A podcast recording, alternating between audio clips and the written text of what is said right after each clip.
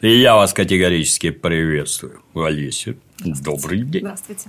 Про что сегодня? Ой, я э, помню про э, наших фашистов, любимых французских. Обязательно сделаем последний ролик про Мариса Папона. Но на самом деле есть еще очень интересная тема, которая уже несколько лет я пытаюсь как-то освоить э, и сделать, наверное, что-то. Вот ну, дошла наконец до этого. Это Парижская коммуна.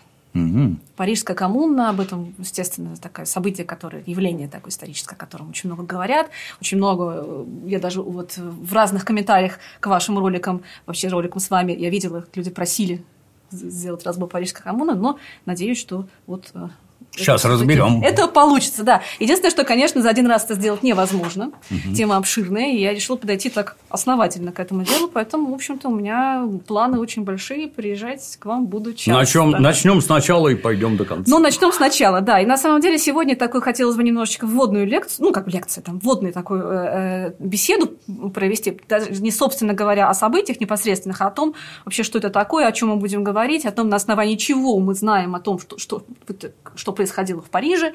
А, ну, надеюсь, будет интересно. Надеюсь, будет не очень скучно. Ну, и поговорим о литературе, собственно угу. говоря. Я буду вас развлекать картинками. Итак, Чтобы вам тоже было интересно. Да, было интересно. Ну, соответственно, Парижская коммуна. Парижская коммуна очень короткое историческое явление. Оно началось 18 марта 1871 года и закончилось 28 мая 1871 года. То есть, фактически, Э, просуществовала ну, два э, с небольшим месяца. Было очень жестоко подавлено, но э, пожалуй, вот с, с, уже в тот момент, когда оно происходило, вот уже в 1871 году, это было одно из самых, как бы сейчас сказали, медийных событий Э, того, вот, как бы мира, да, можно. То есть э, внимание, оно привлекло, это, эти события привлеклись сразу. Естественно, э, внимание французов во Франции, то есть, в общем, в то время и на, протяжении, и, как бы, и на протяжении последних там, нескольких лет, конечно же, это было одно из самых таких событий, о которых говорили, по поводу которых высказывались. Пожалуй, до дела Дрейфуса, и Парижская коммуна, это была такой, э, такая тема, которая э, разделяла общество французское, то есть на сторонников и противников. Ну, несколько сложнее, там сторонники, противники, и мы еще поговорим об этом. Ну и привлекло внимание Э, из других стран мира, в том числе, кстати, и в России. Ну, Неудивительно. Тоже, да, тоже да. об этом э, э, скажем обязательно. Надо напомнить нашим дорогим зрителям, что страна Франция в то время – это центр фактически европейской да, культуры совершенно в первую верно, очередь. Совершенно верно. Тут те писатели, кинематограф, писатели. Вот, вот, фотографию придумали. Вот на самом деле по фотографии мы обязательно тоже поговорим, потому что э, фотографии являются один из, одним из важнейших источников по истории Парижской коммуны. И э, пресса, тогда еще э, именно в 1871 году э, не могли не, не было так, не знали техники, как передавать фотографию на страницах печати. Угу. Но, тем не менее, с фотографии делали литографию, и эти литографии распространяли затем э, э, в газетах. А, собственно говоря, в Франции, ну, как я часто говорю, Франция – это родина журналистики, французские да. газеты были самые читаемые газеты э, в мире, и, в частности, одна из… Э, нет, самая читаемая газета в мире э, «L'Illustration», э, иллюстрат, ну, как бы изображение, mm-hmm. да, то есть она выходила 101 год. Ого. Это, во-первых, э, без перерыва, ни разу не закрываясь, с 1843 по 1944 год. 1944 uh-huh, год. Вот это была газета, которую печатали так называемые версальцы, то есть коммуна, парижская коммуна, это, соответственно, в Париже, городе самом находился, а правительство и, и противники коммуны уехали в э, Версаль. Так, так называемая Версальская армия, Версальское правительство. То есть этими терминами мы будем оперировать потом. В общем, вот они... И я еще вдогонку дорогим зрителям опять напомню, что для того, чтобы понимать, что происходит в неких царствах, государствах, неплохо знать иностранные языки, хотя бы штук пять европейских. Французский да. в первую очередь, да, английский, да. ну сейчас английский первее, но французский испанский, итальянский, немецкий.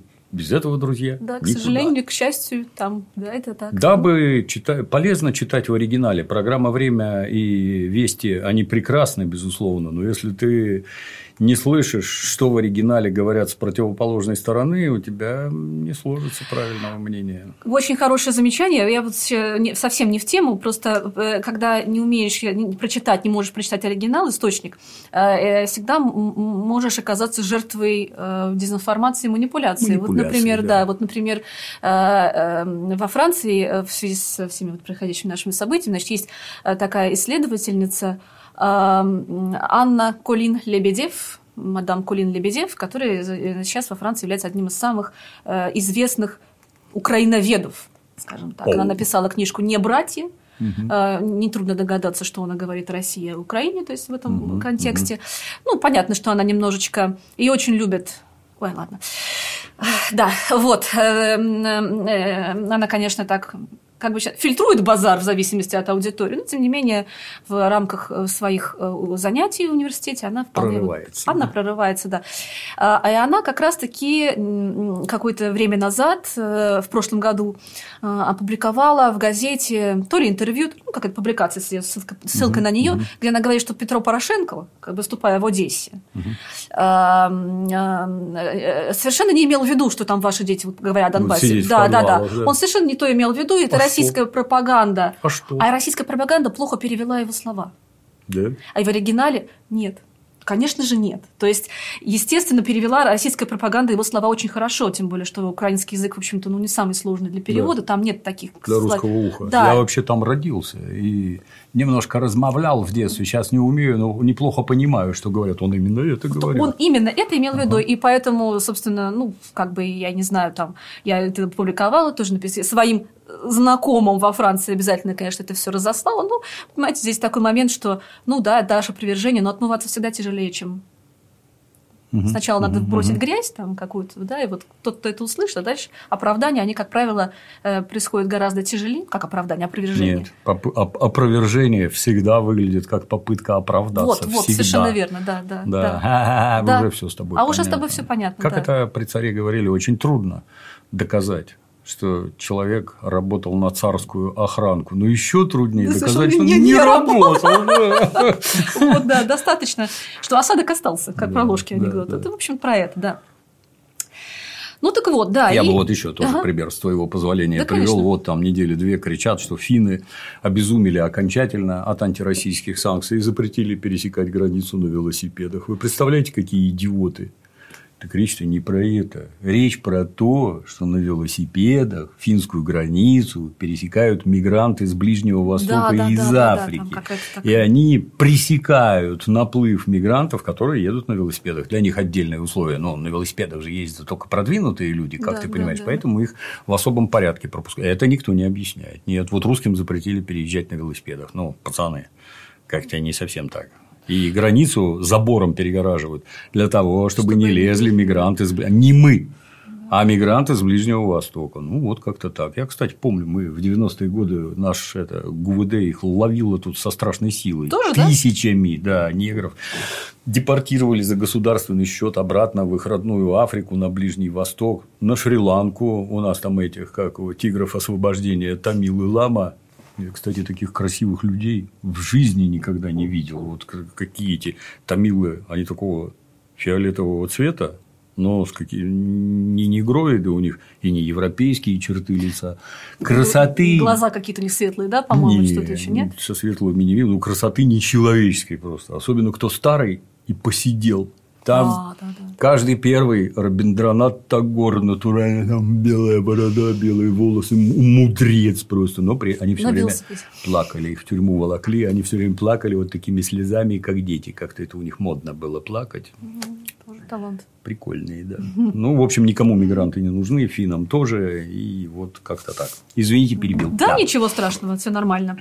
А, ну и, соответственно, соответственно, э, о Парижской коммуне э, хотелось бы, конечно, поговорить достаточно подробно, потому что явление это такое ну, многоплановое, скажем так, как я говорила некоторым моим знакомым о том, что хочу сделать, поговорить о Парижской коммуне, некоторые задавали мне вопрос, ну, а что там такого-то происходило? Ну Потому что, нет, даже не то, что, ну, как всегда, французы вышли, поорали, как желтые жилеты, и разошлись, угу. ничего э, э, не, не, не, не произошло, ничего не случилось. Ну, здесь на самом деле, конечно, не совсем так, и, и э, Парижская коммуна – это одно из тех э, событий, которое повлияло, не единственное, конечно же, и не первое, потому что первая была Великая Французская революция, но э, повлияло на то, что во Франции победил именно республиканский политический проект, а не монархический. Потому что 19 век, это, как мы все знаем даже там из общего курса истории, это во Франции борьба э, монархии и э, республики, революции. То есть это, и это было не просто какое-то брожение, это было именно э, попытка укорениться, утвердиться одному, одному, одному из двух вот этих вот вариантов развития государства. И в итоге победила Третья республика. Я бы, с твоего позволения, опять-таки дополнил. Да, это был локомотив политический, который тащил за собой собой всю Европу. Это важнейшие да, события, верно, которые верно. судьбу этой самой Европы совершенно навек верно. определили. И некоторые вещи, которые были опробованы в Парижской коммуне, во время Парижской коммуны, они потом перешли э, в Третью республику. Угу. Третья республика э, установилась, конечно же, как бы, ну, можно даже сказать, параллельно да, с Парижской коммуной, но тем не менее именно после этих событий произошла так называемая, как отрефлексировал политический класс, потому что на самом деле даже во время Третьей Республики э, был вариант того, что все-таки победит вот именно монархия. вариант да, да. монархии. Орлеонисты, орлеонистская партия, сторонники э, монархии, они, конечно, были очень сильны. И вот как это всегда бывает, закономерность, случайность, непонятно там в истории, да, но тем не менее все висело на и еще, с твоего позволения, да, чуток добавлю. Обратите внимание, какая там сейчас республика? Пятая уже, да? Сейчас пятая республика, да. хотят шестую. Обратите внимание, как непросто одно побеждает другое на каком длительном временном промежутке, а советская власть на этом фоне – это просто короткая вспышка, и это вовсе не значит, что она закончилась. Абсолютно. Нет. И не значит, что она несостоятельна. Так точно. Потому да, что, да. Потому что э, судить там на историческом, о каком-то историческом явлении на, на, на основании нескольких десятилетий существования, не ну, смешно. извините, да, это, да. Это, это не спортивно, да. Совершенно верно. Ну, э, и, и, так что Парижская коммуна это было не просто э, какое-то там восстание народа, хотя это тоже было восстание народа. Например, самая первая э, работа по Парижской коммуне э, появилась 30 э, мая 1871 года, и написал ее Карл Маркс. И вот как раз-таки Маркс оценил, именно оценил это событие как революционное, как пролетарское. А, с его точки зрения, э, это, эти, эти события как раз-таки, они позволили э, создать такие, такие, такую форму вот этого э, пролетарского устройства государственного, при которой, возможно, будет экономическое освобождение. Но мы тоже сейчас об этом поговорим. На самом деле Парижская коммуна это с точки зрения изучения довольно интересный такой период, потому что а, основные э, взгляды э, исследователей и, или мемуаристов, или вообще всех тех, кто так или иначе писал э, какие-то, делал какие писал какие-то труды по, по поводу этих событий, они, в общем-то, сложились уже тогда, то есть в 70-е, 80-е годы, а, и, в принципе, продолжают оставаться такими до сих пор. То есть это не происходило такого, что, допустим, в 19 веке какой-то был определенный взгляд, а вот, допустим, в 20-м в результате каких-то там изменений, там, там, социальных и исторических совершенно по-другому стали на, на это смотреть. Это, это, это, это не так. То есть те, которые э, противники Парижской коммуны, они изложили свое мнение уже тогда, сторонники Парижской коммуны изложили свое мнение тоже уже тогда, и э, те, кто так или иначе пишут или высказываются по этому поводу, соответственно, они продолжают вот существовать вот и до э, э, сегодняшнего времени. А, это раз. А второй момент, то, что э, сразу же по, э, прям буквально по горячим следам стал создаваться достаточно большой пласт литературы, связанный с Парижской коммуной. Сначала, конечно, это мемуари... мемуаристика. Мемуары о Парижской коммуне стали появляться вот прям сразу. А, стали появляться вот в, конце 70-х, э, в 70-е годы, в 80-е годы. А, и, и это, как правило, они появлялись сначала в, за границей, потому mm-hmm. что э, те, те участники Парижской коммуны, которым удалось сбежать, они, соответственно, уехали в Лондон там, или в Швейцарию, и э, публикации появлялись там, несмотря на то, что они э, не могли вернуться во Францию, если они были французы, они могли вернуться во Францию, или приехать, если они были иностранцы, во, во Францию они не могли. Но э, э, работы, тем не менее, появлялись появлялись, публиковались. А, и это были те, которые вот, которых сослали, например. То есть участники Парижской коммуны сослали например, ряд коммунаров сослали в Новую Каледонию. Например, Луиза Мишель, знаменитая женщина, коммунар, поэтесса, писательница, очень активный участник Парижской коммуны, как ее называли, «Красная волчица». Версальцы называли красные волчицы, да. А, и, они уже тогда были красные? Да, они были красные, красное знамя. А, это знамя Парижской коммуны. А почему красный цвет выбран? Что он для французов значит? Ну, э, У нас-то понятно, красный огонь, и красивый – это одно и то же. Пламя, огонь, Пламя. огонь, баррикады, огонь. Угу. А это на самом деле наследие с э, Великой Французской революции. Коммунары себя Парижская коммуна – это было революционное правительство Парижа после 1789 года. И э, не зря они назвали себя Парижской коммуной, именно потому что они э, считали себя продолжателями вот этого революционного духа, именно Великой Французской революции. То есть это пламя, э, и, соответственно, и вот Элоиза Мишель, например, она, кстати, написала мемуары о коммуне. Она потом, она долго жила в ссылке в Новой Каледонии, потом она вернулась во Францию, а, и, по-моему, в девятнадцатом году умерла в Марселе. Она там жила. А, и, соответственно, э, появлялись да, вот эти вот э, мемуары, появлялись, стали, стали появляться первые оценки, попытки оценить, какой-то проанализировать события этих, этих, этих, этих, этих дней. Э, стали появляться публикации, связанные, документов, связанные с, этим, э, с этими событиями. В частности, например, в 1872 году, уже в 1972 году были опубликованы э, документы парламентской комиссии расследования, которые, естественно, победитель, победивший официальную власть, соответственно, провели над побежденными вот этими мятежниками. Э, естественно, это э, не была непредвзятое мероприятие, это, вот это расследование, оно было э, весьма предвзято, но, естественно, имело целью показать преступление, имело целью показать коммунаров с очень негативной точки зрения, пагубной, с пагубной точки зрения. Но, тем не менее, эти документы оказались доступны. Э, их сейчас можно посмотреть, они, публикации в открытом доступе на сайте Национальной французской библиотеки. Там такой сайт есть Галика, оцифрованные документы, там в том числе средневековые рукописи и какие-то э, газеты. То есть это все доступно, можно посмотреть, это бесплатно, открыто. Mm-hmm. Надо только французский язык. Ну, надо французский язык знать, да. А, кстати, я не знаю, по-моему, все-таки парламентская... Я, я не могу сказать, публиковались ли на русском языке, но на самом деле в России, э, в Советской России, э, э, тоже имеется ну, как, большое количество работ и публикаций источников, публикаций переводных работ.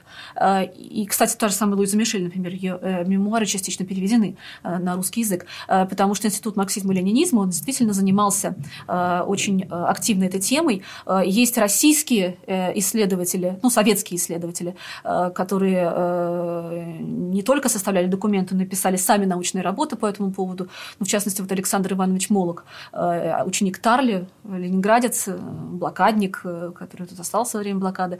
И у него огромное библиографическое наследие, его можно посмотреть. Оно абсолютно тоже, все эти списки литературы доступны. Кстати, Институт марксизма-ленинизма занимался занимался э, изданием э, публикаций, литературы, э, библиографических указателей по Парижской коммуне. Они тоже доступны все в интернете, это очень легко найти.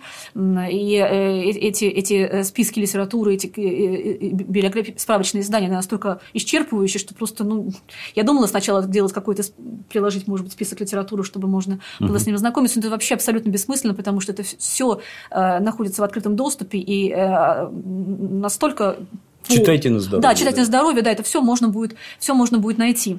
Э, кстати, даже Институт марксизма и ленинизма в 1934 году издал отдельный том э, трудов Маркса и Энгельса, посвященный э, Парижской коммуне. То есть это библиографии книг, работ по Парижской коммуне достаточно и в, во Франции, и в России на русском языке. То есть здесь вопрос только в том, чтобы как-то освоить да, угу. немножечко. И, и, и действительно эти, эти, эти, эти скажем, я скажу несколько слов о, о некоторых работах, которые, может быть, реже присутствуют в российских справочниках, вот, но в российских указателях. Но, тем не менее, это, в общем, тема очень изучена и, и достаточно легко. А, ну, соответственно, да. Соответственно, может быть, тогда сразу начать как раз говорить об этом. Значит, собственно говоря, 30 мая я сказала, первая работа, которая появилась, о, э, такая попытка осмыслить эти события, как раз это была э, э, работа Маркса, она называлась «Гражданская война во Франции». Соответственно, Маркс описал те черты пролетарского государства, которые присутствовали в, вот в этом правительстве коммунаров, он, э, э, соответственно, писал, да, вот что Париж рабочих с его коммуной всегда будут чествовать как славного предвестника нового общества, его мученики навеки запечатлены в высоком великом сердце рабочего класса, а его палачей история уже теперь пригвоздила к тому позорному столбу, от которого не в силах будет освободить все молитвы их попов. Вот, да. То есть Э, и, и тогда же э, начало складываться вот несколько таких вот, ну, я утрированно, конечно, назову, да, несколько таких вот э, взглядов, там, течений историографических и мнений по поводу Парижской коммуны, существующих до сих пор. Ну, во-первых, это противники Парижской коммуны, конечно же, и те люди, которые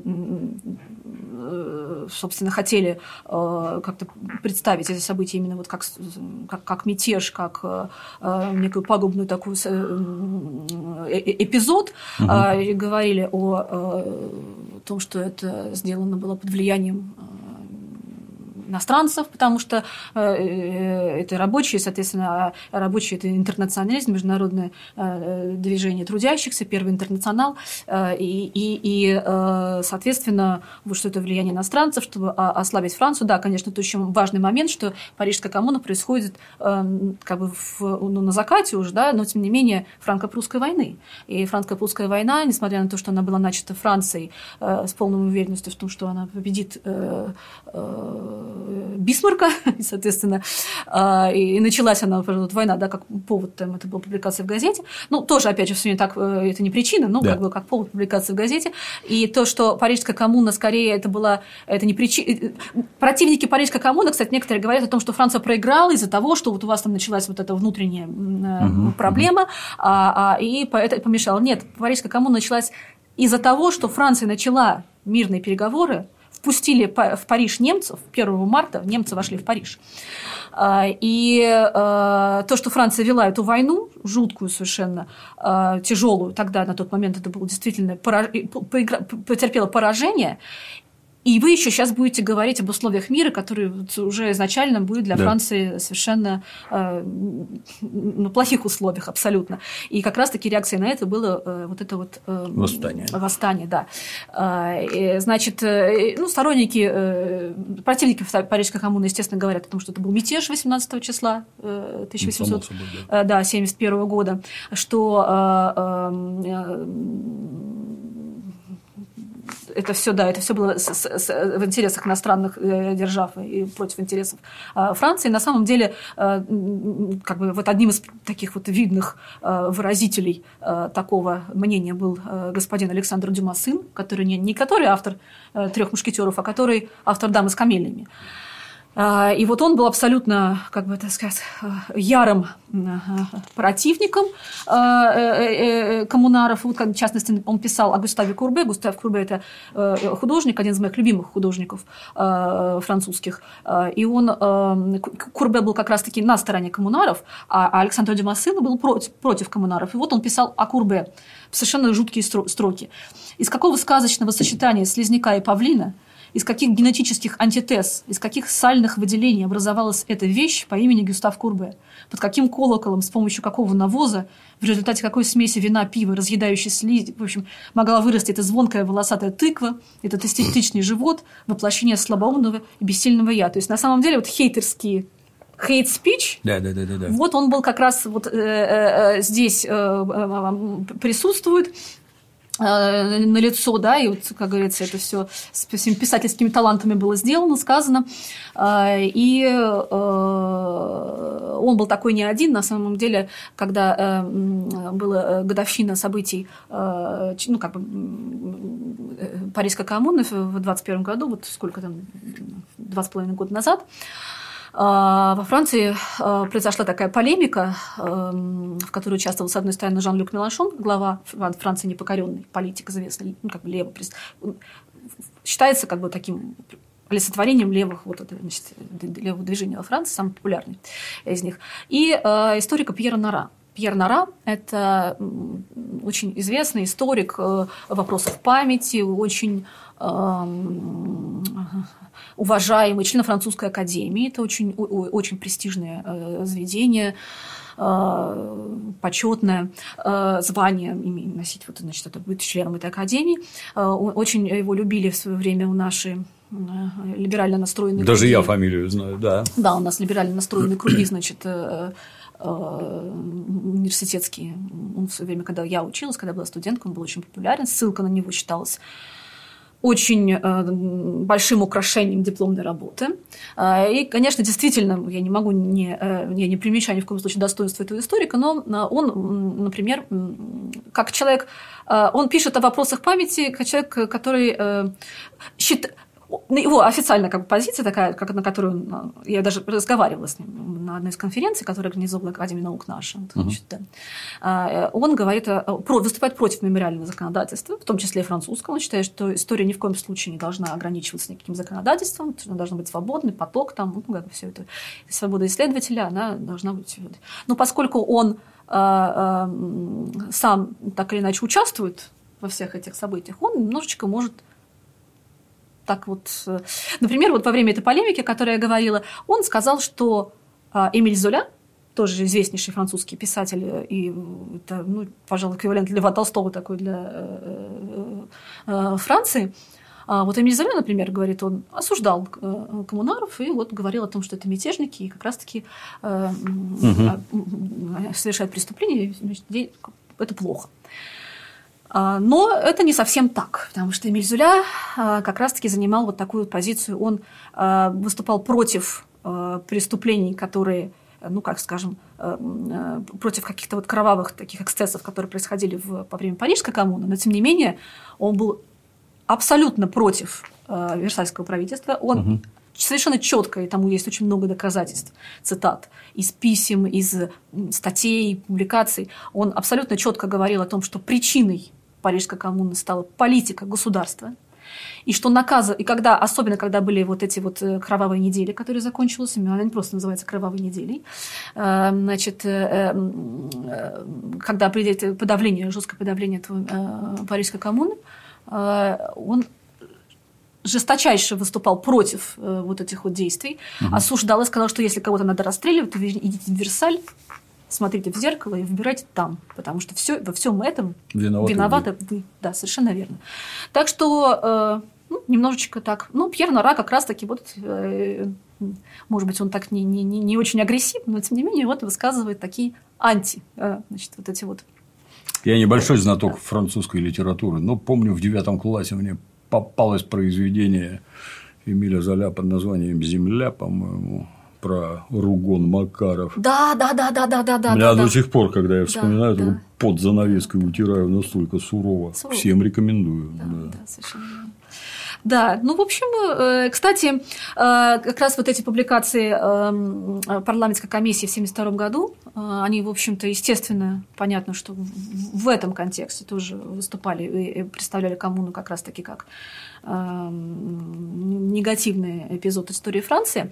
И э, после их э, публикации обнародования Национальная ассамблея проголосовала за выделение средств финансирования строительства собора базилики Сакры-Кёр, который находится на Монмартре, сейчас является одним из э, символов Парижа. Это церковь, базилика, она построена как бы в качестве искупления. Вот, то есть Монмартр нации. – это холм мучеников, Да, на совершенно котором верно. стоит церковь Именно. Святого Сердца. Да, сакрикер, да, то есть вот именно что боль там, да, вот, ну, как бы, то есть святой сердце. И, и там же на самом деле находились еще и позиции артиллерийские э, Да. эти коммунаров, да, ну, то есть, Удобно, соответственно, да. Вот, э, э, и, и как раз-таки э, э, э, строительство этого храма началось э, в 1875 году, его строили очень-очень долго, по-моему, до начала Первой мировой войны, и э, заставили и, и как строители там работать, в том числе тех, которые были осуждены коммунаров, то есть как бы в наказание. Тю- Заключенные, которые по этой, за, за это сидели в тюрьме, они как раз-таки должны были вот э, участвовать в работах, и на некоторых э, поэтому блоках, кирпичах, там, как говорится, да, «Вивля коммун», да здравствует коммуна. То есть это такой протест. То есть там на некоторых местах еще можно прочитать на некоторых Круто. да, то есть, ну, все равно. Вот. А, э, Ну, и, соответственно, э, и да, и, кстати, до сих пор, до сих пор те, которые есть авторы, которые пишут, э, публикуют э, историю, например, Парижа, э, какие-то краеведы, например, или те, которые вот пишут истории э, вот именно таких мест, как вот Сакрекер, вот они как Мгм. раз-таки часто выступают против, ну, и не часто, они как раз-таки выступают против, придерживаются вот это антикому кому- против коммуны взгляда, значит, антикоммунарского такого толка. Например, есть такой актер, а, а, Ален Дойч, по-моему, его Дойч фамилия, Э, французский, как это ни странно, актер, он достаточно такой, э, ну, во Франции довольно известный, неплохой, говорят даже, Э, но у него есть хобби, он занимается краеведением, публикует очень много разных э, книг, и вот, в частности, он как раз-таки очень против коммуны, и большой любитель вот этого сакрекера и всякого такого рода эстетики. Вот так вот. Вот. Ну и, соответственно, есть вот та- то направление, которое я уже говорила, Эмили Золя. Ну, Он, как бы, э, конечно, как писатель, он просто выражал такое мнение, но есть и э, исследования. Вот как раз-таки я буду развлекать вас. Вот. Жюль Кларети. Вот это вот. э, естественно, я пришлю тебе фотографии, Да-да-да-да, и на видео да. это будет, наверное, э, м, Мгм. э, показано. Вот Жюль Клеретиныч э, издал э, историю вот этой вот как раз коммуны. Он такой, не то чтобы он за коммуну, но он, значит, его взгляд, пятитомник, вот эта работа, она вышла она вышла, она вышла в 80-х годах, а в 80-х годах э, да, в 80-х годах, по-моему, вышла, я могу, я могу ошибаться, надо, я еще уточню. Э, э, Он, соответственно, м, так описывает эти события с той точки зрения, что действительно э, э, у коммуны были свои перепосылки, э, она, да, конечно, это как плохо, и, и народ взбунтовался, и, наверное, надо было, может быть, ну, немножко помягче там как-то. Но, во-первых, было понятно, что это были ошибки правительства, во-вторых, была война, и, соответственно, вот на несколько таком эмоциональном, э, э, на эмоциональной реакции на войну и на готовящийся мир, соответственно, люди вот так вот э, себя э, э, повели. Кстати, э, он- Книжка без затей называется «Революцион». да, именно так. И вот он Да. как раз-таки говорит, что это революция. Он Да, один из да. тех, который, э, который говорит, что это революция, а не мятеж. И на самом деле, э, что еще интересно, вот э, он высказал там идеи, которые потом разовьет Ленин, потому что Ленин тоже э, писал достаточно много о коммуне, у него есть несколько статей, это тоже, в общем, их очень легко найти, и они доступно написаны, их можно прочитать даже, наверное, нужно. Он как раз, Ленин говорил о феномене двоевластия, вот феномен двоевластия впервые был упомянут вот этим вот Жюлем Клерети, двоевластие, именно то, что одна власть в Париже, другая власть в Версале. Это то, что а, потом а, профессор Молок, вот Александр Иванович Молок, он, у него есть э, идея, вот он развивал в его, работах, о том, что э, вот этим двоевластием, так называемым, пользовался Бисмарк во время переговоров о мире, и он шантажировал версальцев тем, что, э, потому что коммунары вышли на него в какой-то момент, э, и правительство, и, и Бисмарк пошел с ним на переговоры. Тайные, естественно, потому что коммунарам тоже нужен был мир. Они, ну как, это, там несколько, перед ними стояла несколько другая задача. Это действительно ко- э, коммунары абсолютно были уверены в том, что э, это восстание в Париже э, станет эм, перекинется, станет национальным. Они действительно ожидали того, что их поддержат. И надо сказать, что действительно в некоторых городах Франции это движение было подхвачено, однако коммуны в некоторых других городах, Тулузе, там, например, они просуществовали буквально там день-два, то есть ну, не, не больше. То есть это было именно такое эхо совершенно угу. недолговечное, и, конечно же, их не поддержало крестьянство. Это было очень плохо. Ну, как раз Маркс тот же самый, да, вот он говорит о том, что Ленин, о том, что что коммунарам не удалось э, э, четкую программу действий предложить. То есть, э, то есть надо было любое движение нужно организовывать. Угу. Причем организовывать, ладно, там не только в рамках вот себя самого, а если вы хотите дальше идти, то тогда вам нужно прийти к людям и как авторитетно сказать им, что мы делаем то-то и то-то для того, чтобы достичь то-то и то-то. И вот этого не было сделано. Ну, опять же, то есть как бы можно говорить об том, что Париж был в осаде, на самом деле немецкими войсками, собственно uh-huh, говоря. Uh-huh. Вот. Ну, то есть, э, здесь много разных обстоятельств, но тем не менее. И вот, э, да, Кларити как раз говорит... А, и, и вот и Мола как раз э, упоминает этот момент, что Бисмар как раз э, шантажировал версальцев тем, что если вы сейчас не согласитесь, что вот у меня там Париж, я сейчас его поддержу, и будете дальше, ребята, разбираться сами друг с другом. То есть, ну, такой момент, да. Ну и, соответственно, э, и следующий момент, следующее бы, направление, да, это, конечно же, сторонники э, коммуны. Это, э, во-первых, большое количество публикаций мемуаров, и эти мемуары очень активно переводились в России, в Советской России. Их, большинство из них можно, ну, во всяком случае, многих из них можно найти в интернете. А я бы хотела вот сказать об этой э, книге. Называется «История коммуны» 1871 э, года. Э, Проспера Оливье Лесагаре. Он журналист. И Маркс назвал эту работу первой такой основательной, достоверной историей Парижской коммуны. Он работал в газетах коммуны «La Tribune du Peuple», а, в частности, вот он писал туда. И, э, соответственно, его тоже, э, он покинул Францию, его суд э, приговорил заочно к высылке, соответственно, это, угу. он уехал, эта работа уже была написана в Лондоне, она появилась в Лондоне. А, затем, кстати, он, этот автор был очень ярым, активным защитником Дрейфуса, то есть он занимал очень активную политическую позицию. Ну и э, э, ну, она, скажем так, это, это работа такой больше рассказ, но действительно такой рассказ интересный, который можно читать и э, довольно подробно о том, что происходило во время э, коммуны. И вот Эдмон э, Лепелетье, тоже, что называется, э, угу. история коммуны э, 1871 года, это очень интересный автор. Он был э, хранителем здания Государственного совета. Дело в том, во время коммуны, он был коммунаром. Э, он Государственный совет э, э, – это здание, э, находился в здании дворца Дарсе. Угу. Мы все сейчас знаем музей Дарсе. Галерея. Да, да галерея. Значит, это здание вокзала, да. который так и не работал.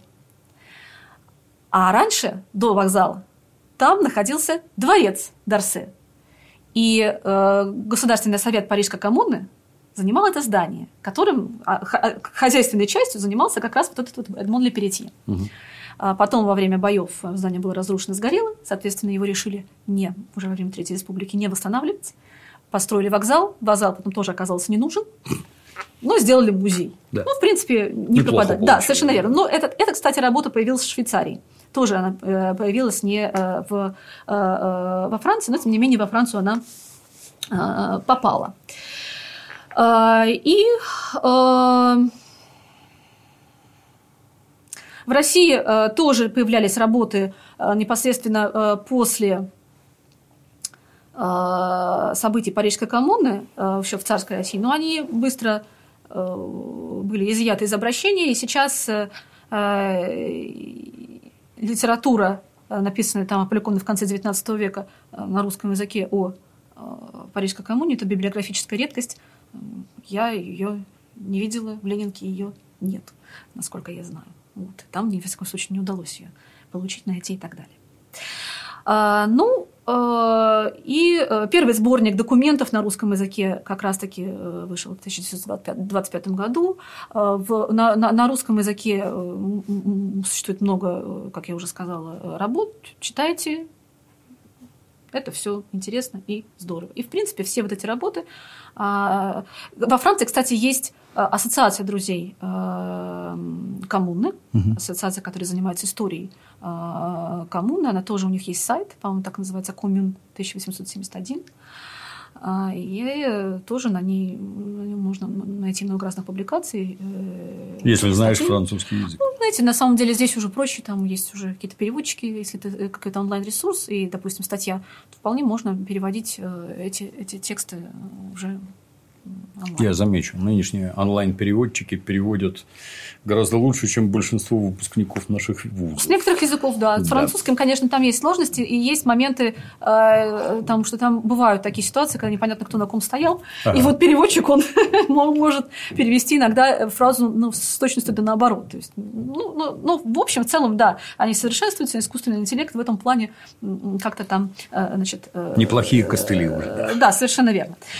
А, соответственно, после э, э, Парижской коммуны, от Парижской коммуны осталось достаточно тоже количество документов, хотя надо понимать, что есть свои там сложности, что во время, во-первых, боев э, майских и пожаров многие документы были уничтожены. Как это ни странно, сохранилось самый большой, самый большой объем документов – это документы бухгалтерские потому что Парижская коммуна делала госзаказ на форму, на мыло, я не знаю, там зарплатные ведомости, эм, э, какие-то там э, административно-хозяйственные вопросы решали тем, что они же не, они не грабили, это была не экспроприация, они заказывали у ремесленников, заказывали каких-то там фирм, которые продолжали существовать, э, потому что в Париж как раз в то время там было, было достаточно большое количество рабочих, рабочие стекались в Париж, потому что в Париже, мы поговорим об этом обязательно, в Париже можно было найти работу, это столица, это как бы это, пожалуй, вообще, в принципе, Франция достаточно такая страна маленьких городков. Во Франции городов-миллионников-то вот даже до сих пор. В Париже, по-моему, 2,2 когда я без этих раз округов, да, да, без. Да, да. Марсель. Я так удивлен. Да, и все. А какие там еще миллионники? Я не знаю, даже леонный миллионник. То есть, в принципе, это, это э, до сих пор э, страна маленьких городов. Тогда это было еще более. Э, но, оно Париж, Париж это, это, это то, что можно, там, где можно было найти обязательно реализоваться и найти любую, любую работу.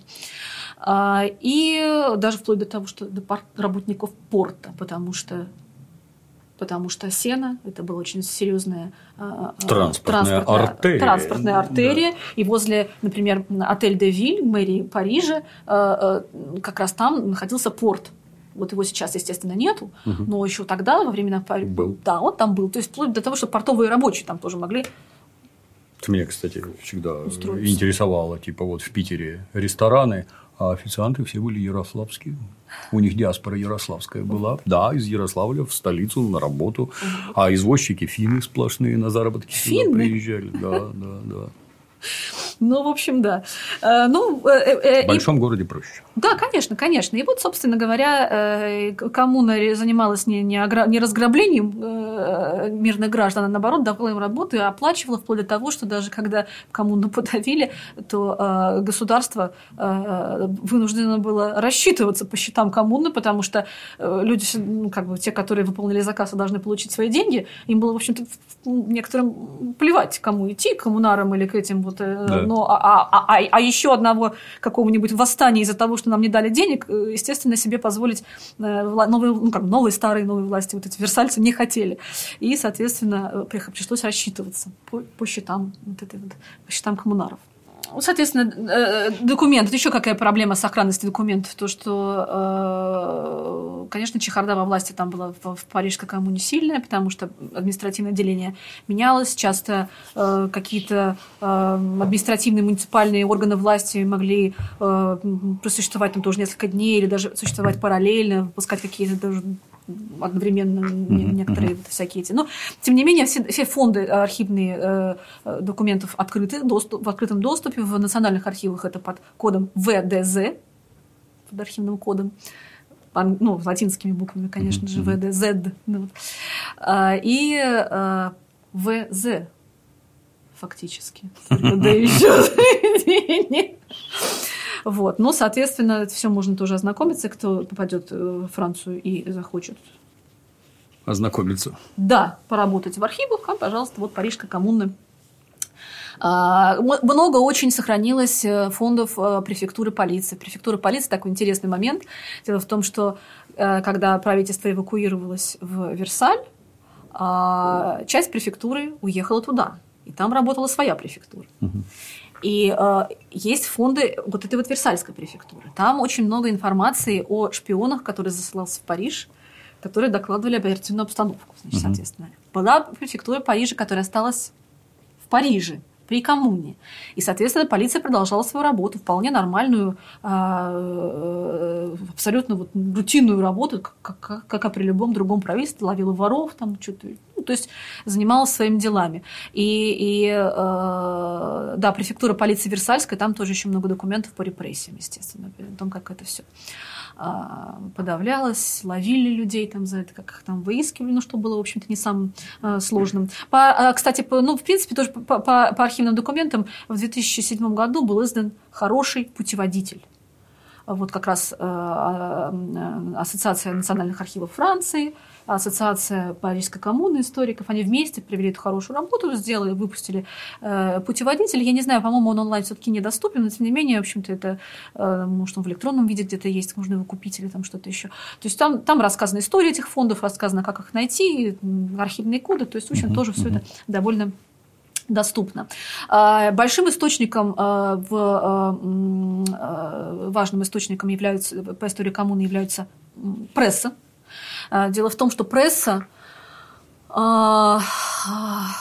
была, ну да, это основной, там, самый массовый, а, как сказать, средство массовой информации, самое такое популярное средство массовой информации в то время во Франции, и, особенно во время этих событий, во время коммуны в Париже работали в том числе и оппозиционные газеты. То есть запрещены были только те, которые абсолютно откровенно там призывали к уничтожению коммунаров, и так далее, то есть именно такого какого-то агрессивного толка. И на самом деле они стали запрещаться только в конце апреля, э, начале мая, когда стало понятно, что, э, в общем-то, приход версальцев очень-очень вероятен, и спасаться надо, и как-то надо защищать, защищать себя, соответственно. Но, но первый месяц э, как раз-таки свобода печати во время коммуны, она, в общем-то, можно сказать, э, существовала, потому что там были действительно э, сдавались газеты, которые критиковали э, режим, причем более того, допустим, какие-то даже даже если находился повод закрыть какое-то издание, то оно могло появиться под выпускаться на той же типографии с теми же абсолютно авторами, редакторами, просто под другим названием. То есть не, не арестовывали людей, людей репрессиям не подвергали, ну, как бы могли запретить там, название это, но, соответственно, оно э, могло совершенно э, э, поменяться. Например, достаточно такой известной газетой был, было, было издание Жюля Валеса «Крик народа», «Le cri du peuple», «Le cri du peuple». Это было про, про, как сказать, про, вот эта газета, э, ее запретили, когда э, коммуну подавили, она э, через некоторое время снова появилась, ну, несколько так уже в другом форме, потом снова исчезла, и самый такой, такой интересный момент, что когда в 1940 году уже, когда Франция встала на путь коллаборационизма, создалось правительство Виши, один из создателей фашистской партии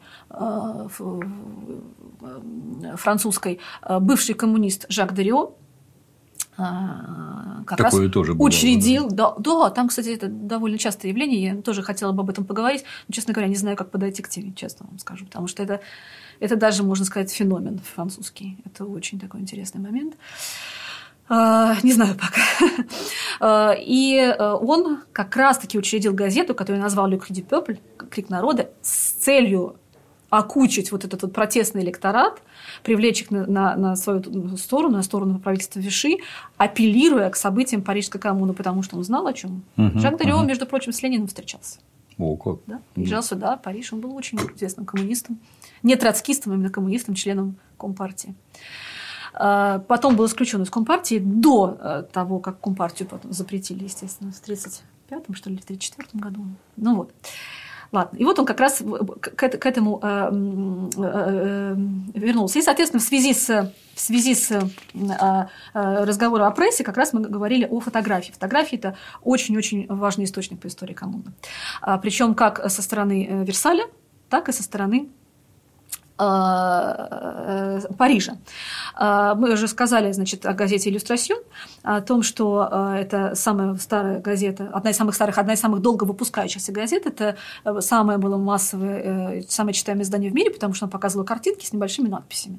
Ну, соответственно, вот эти вот литографии, потом уже стали… ТикТока не было. ТикТока не было. Прихо... Да, Приходилось да, иллюстрацион. иллюстрацион листать, да. И вот э, они э, как раз э, использовали фотографии, использовали э, изобразительный материал для того, чтобы э, воздействовать как-то на читателя, тоже показывать э, некоторые, значит, вот, аспекты, да, вот этого всего события, например, и, и использовали так называемую технику фотомонтажа. Вот, например, одна из фотографий вот этой иллюстрацион, которая была сделана известным фотографом Эженом Апером. Эжен Апер работал в иллюстрацион и как раз озвучивал вот эту тему Парижской коммуны вот в таких вот, в таких вот изображениях. Это фотомонтаж. Угу. Значит, э, здесь... люди, люди, которые держат винтовки у, возле уха, дульный срез, возле уха впереди стоящую, я боюсь да. подумать, что же там с ушами-то Совершенно было. верно, да. И, конечно же, целятся они не в этих людей, которые здесь стоят. Здесь да. изображен э, расстрел заложников. Угу. То есть, эта газета написала о расстреле заложников. Э, мы поговорим обязательно об этом эпизоде, это очень такой момент интересный. 24 мая э, 1871 года. Это представлялось как преступление коммуны, ну, кто-то сейчас скажет, что это и было там, ну, опять же, да, да, да. там очень много разных аспектов, мы обязательно к этому вернемся. Э, и вот для того, чтобы вызвать эмоциональный отклик у читателя, нужно посмотреть, ну, смотришь заложники, они безоружные, здесь куча вот этих вот каких-то там людей, кто-то еще наблюдает сверху. Ну, понятно, что э, здесь эти стены каменные, они тоже, ну, не, не рас... ну, кто будет рас... ну, в таком, да, э, я не знаю, конечно, как работало оружие тогда, но наверняка там как-то все это было не в таком закрытом дворе, там, чтобы это Для тех, кто не в курсе, да, когда фотографии печатали на бумаге, их брали, напечатанную фотографию, вырезали ножницами, потом накладывали одно на другое. Это называлось фотомонтаж. Да. Кто не в курсе, фотошоп – это по-русски фотомастерская. Переводится это да. именно так. В фотошопе делают то же самое, но с помощью компьютера уже. Да, да, Изображение да, да, да, обрабатывают. Да, да, да. Тут достаточно топорно сделано. Ну, конечно, но это, но это, да, это, это так вот. Там э, еще... К вопросу, кстати, о доверии доверчивости людей. Да, да. Картинку увидел, все да, поверил. Да, тем более, что это не просто картинка нарисованная, а это именно очень похоже на фотографию. Да, да. Э, и, э, а, а на самом деле от Парижа, вот, э, от, от, от, от коммуны осталось много вот такого рода фотографий. Видите, да, некоторые из них вот, э, э, вот, вот тут видите, про... потому что не хватало выдержки, потому что фотоаппарат да. должен э, долго, да, да. люди должны долго находиться. Наоборот, не, не длинная выдержка. Длинная выдержка, была, да, да, да. Э, э, люди должны были долго находиться перед фотоаппаратом, а когда это какие-то события из жизни, а э, именно такого рода фотографий очень много от Парижской коммуны, люди охотно позировали. Но угу. чаще всего вот именно в Париже делали фотографии, когда люди что-то делают, вот, заняты какой-то... А это что такое? Это брусчатка мостовой? Брусчатка мостовой, с которой сооружались баррикады. Толково придумано. Да. Если с той стороны да. выстрелят, тут вас всех посечет осколками. Странно. Не умели. Ну вот, да. То есть, на самом деле, такого рода фотографий очень-очень много. Угу, на баррикадах, угу. там вот люди позировали. Ну, Есть тут даже... видно, да, вот заряжающий да. или поджигающий, башкой вертит не резкий, этот да. не резкий, а зато рядом с колесом стоит да. резкий. А вы знаете, такие фотографии тоже будут, вот я обязательно покажу, где э, видны вот всякие укрепления в городе, то есть вот, а людей как будто нет. А на самом деле там людей полно. Они есть, да. Просто... Выдержка длинная, они ходят и не там, И вообще ни одного, да, нет. Да, вот, да. А, а, но это, конечно же, было, было снято все. В нынешнем фотошопе для этого есть специальная функция, когда ты с интервалом, там, ну, грубо говоря, в минуту делаешь 10 фотографий, потом в фотошопе их складываешь, и фотошоп то, что на месте стоит, оставляет, а те, то, где все ходили, убирает. Боже, Получаются пустые улицы. Да, боже, да, да, Красота. Да, да, да, да, да. А, и эта фотография была сделана фотографом Брюно Брекюле, то есть Апер это, э, э, э, это фотограф Версаля, а вот этот фотограф Парижской коммуны, кстати, до сих пор в мэрии Парижа есть, организуют выставки этого фотографа как раз таки. Ну, это что-то вроде типа старый. На всякий случай фотографию придумали во Франции. Как и кино. Как дагеротип. Да, вот умели как уже тогда. Кстати, во время Парижской коммуны, вот у меня есть такое мнение, у меня некоторые историки говорят, что первый фотомонтаж, не фоторепортаж угу. был сделан как раз во время Парижской коммуны. Это снятие Вандомской колонны. То есть ее сняли, убрали. Ее убрали, да, ее демонтировали. Угу. Ну потом ее обратно, ага. конечно же, на место поставили. Да. Но тогда ее демонтировали. И есть фотографии, прям можно даже сделать, ну, как последовательно, можно да, как будто движение, да. действительно, что-то она стоит, потом ее там снимают, потом она лежит, потом ее там увозят, она в этом месте, в этом месте. То есть это действительно было такое массовое э, зрелищное мероприятие, стоят люди, зрители, и вот э, э, как раз-таки это было сделано вот во время Парижской коммуны фотографом, вот, угу, который, угу. по-моему, это, конечно же, не, не Брикюре было сделано, но кем-то другим, но, тем не менее, тоже во время событий а, Парижской коммуны. А, а, и, соответственно, а, очень много противники коммуны также очень много использовали изображений вот такого вот плана. Это дворец Тюлери. Угу. То есть после того, как подавили Парижскую коммуну, фотографы стали фотографировать, снимать э, разрушения, что-то вроде даже какой-то момент, такая морбидная какая-то культура вот этого вот руин, да, да, вот, то есть э, и публика... очень массово это публиковать в прессе и вообще в принципе обнародовать всячески вот такие рода фотографии, чтобы показать, э, какой кошмар, что вы тут устроили? Что вы тут устроили, да. Но вот в Тюлери очень такой интересный момент, потому что противники э, коммуны как раз-таки говорят, вот коммунары разрушили Тюлери. Значит, э, во-первых, были бои, и действительно были пожары, э, здания горели. Э, и, конечно же, разрушений было много, что вы хотите. Ну, начнем с того, что на самом деле еще Париж неплохо побомбили немцы. Очень неплохо. И есть даже тоже фотографии немецких позиций артиллерийских, которые стреляют в Париж, и там видно там вот на, на линии вот этого, там очень много разрушений, прям там uh-huh, uh-huh. все увидеть. Э, второй момент, да, действительно, конечно же, поскольку шли бои, э, разрушения, они неизбежны. Но вот, например, отель «Девиль», мэрия Парижа, который сейчас все знают, она находилась, это тоже здание такого же примерно вот, 16 века, 16, она 16 века, Тюлери позже, но кстати, Тюлери это было место исполнительной власти при монархии. То есть при э, Карле X, э, при э, там, короле Баррикад Людовике XVIII, то есть там находился как раз. И при Парижской коммуне Тюльри открыли, сделали музеем то есть тоже есть фотографии старые, по-моему, все-таки фото, литографии вот эти, что или фотографии все-таки, где э, есть э, вот сидят там э, женщины, там, которые билетики проверяют, приходят люди туда, вот они в выходный день, семья пришла посетить музей, ну, uh-huh. вот, сделали как это, как как э, ну, как как не знаю, как в Питере, вот дворцы, да, посещать. И, соответственно, э, здесь видно, да, что а, они, они были, э, отель Девиль и Тюлери находились в абсолютно одинаковом состоянии. Тут видно, что стены остались, какие-то колонны остались, да, сгорели деревянные пере, э, перекрытия, перекрытия крыша, да. но в принципе, в принципе, на отель Девиль денег хватило восстановить. Третья республика решила сама не восстанавливать Тюлери, он э, долгое время находился в таком законсервированном состоянии, и потом они, это сами власти Третьей Республики, это было политическое решение, и они решили это снести и сделать парк. Это не коммунары это разрушили. То есть это не их политическое да, решение, да, это да. было политическое решение, принятое позже. Так что, в общем, как бы... Да. А, и, э, соответственно, э, вот такого рода фотографий, их достаточно много, они распространялись. Э, достаточно активно. Ну и еще такой э, источник по э, истории коммуны – это вот такого рода афиши. То есть это, скажем, афиши, вот плакаты – это не то, что не только агитационные материалы, хотя тоже а, агитационные материалы. Здесь это, это плакат, который афиша, которая рассказывает о принятии декрета об отделении церкви от государства. Дело в том, что то, что светское государство, которое потом было принято Третьей Республикой, это была мера, введенная Парижской коммуны. Угу.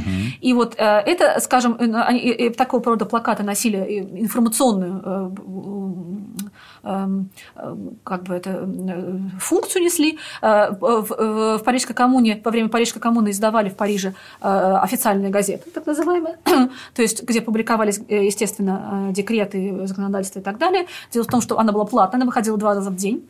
Один утренний, по-моему, стоил 15 центов, э, вечерний стоил 5 центов экземпляр. Естественно, люди покупали, как правило, подешевле, но э, все равно это было платное, и не все хотели это покупать. А вот это дело было бесплатное, и в, по время Парижской коммуны а специальным административным э, подразделением сделали управление бюро э, по афишам. То есть это, это, это ведомство, которое занималось публикации такого рода документов и наймом э, рабочих, которые расклеивали это все угу, на определенных угу. вот э, досках объявлений, досках объявлений, стенах там и так далее. То есть вот определенном ведомственном подведомственном участке. Им у нас тоже... тоже такое было. Я как сейчас помню, в 90-е годы у нас литейный дом 4, а рядом на остановке там эти советские стенды, оставшиеся от газет. И здесь, понимаешь, известия, а тут газета «День» Александра Проходова. Интересно было почитать, да. Да. Ну, в общем, вот э, такой как раз-таки там существовал. И, между прочим, у нас э, в э, Москве, в России, в смысле Москве, есть филиал исторической библиотеки, там, где раньше находился Коминтерн. Это метро Ботанический сад, там как раз и архив Коминтерна находится, там это улица Вильгельма Пика, угу. по-моему, улица Вильгельма Пика. И там, в этой библиотеке, хранится уникальная коллекция плакатов Парижской коммуны. Это на самом деле а, наследие, между прочим, не больше, не меньше международного рабочего движения. Это очень такой, это не исследованный материал, они не опубликованы, так что вот если кому-то хочется искать, кто-то ищет себе тему для исследований, угу. вот, пожалуйста, угу. можно, как и археографическую практику, как и, как и некое введение в оборот новых источников, можно будет как раз заняться вот этим вот делом.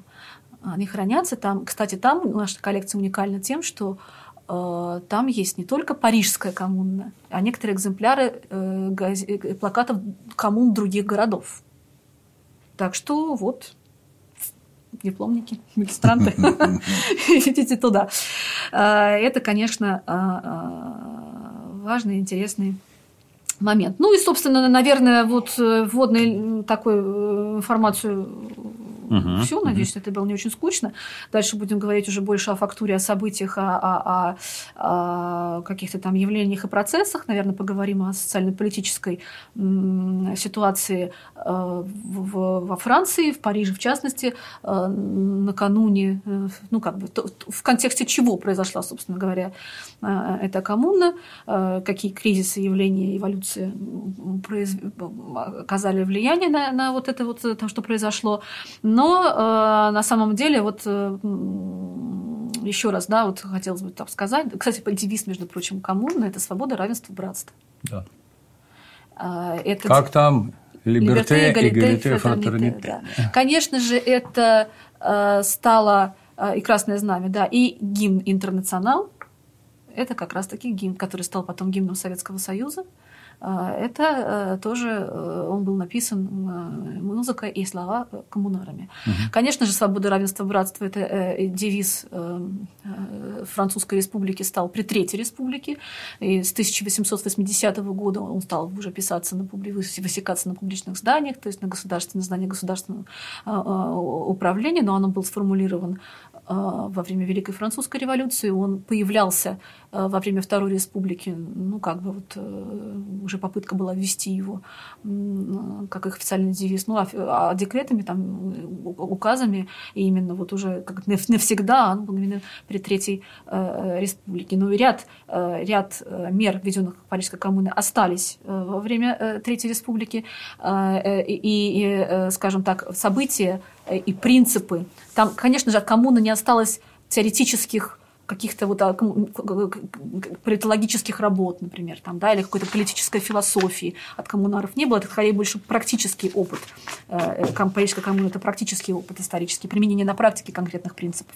Сформулировать их потом, э, как бы, ну, времени не хватило возможности. Ну, в общем, тогда они не были сформулированы, но, тем не менее, после, после это события Парижской коммуны дали толчок развитию ну, скажем так, политической философии и ряд идей по поводу того, что такое государство, что такое республика, что такое народ и что такое нация, они были сформулированы во Франции под влиянием как Великой Французской революции, так и Парижской коммуны. Учите французский язык. Очень нужно для а интеллектуального развития. Да, страшно полезно, во-первых, для вашей головы, во-вторых, для понимания окружающей действительности. Это же не только Франция, еще и Африка, кстати. Да, когда будете орать про тупых европейцев, поинтересуйтесь, в чем именно они были тупые, и что вы от них переняли, и что они нам дали. Познавательно. С нетерпением Спасибо. ждем продолжения. Обязательно. Спасибо, Олеся. На сегодня все.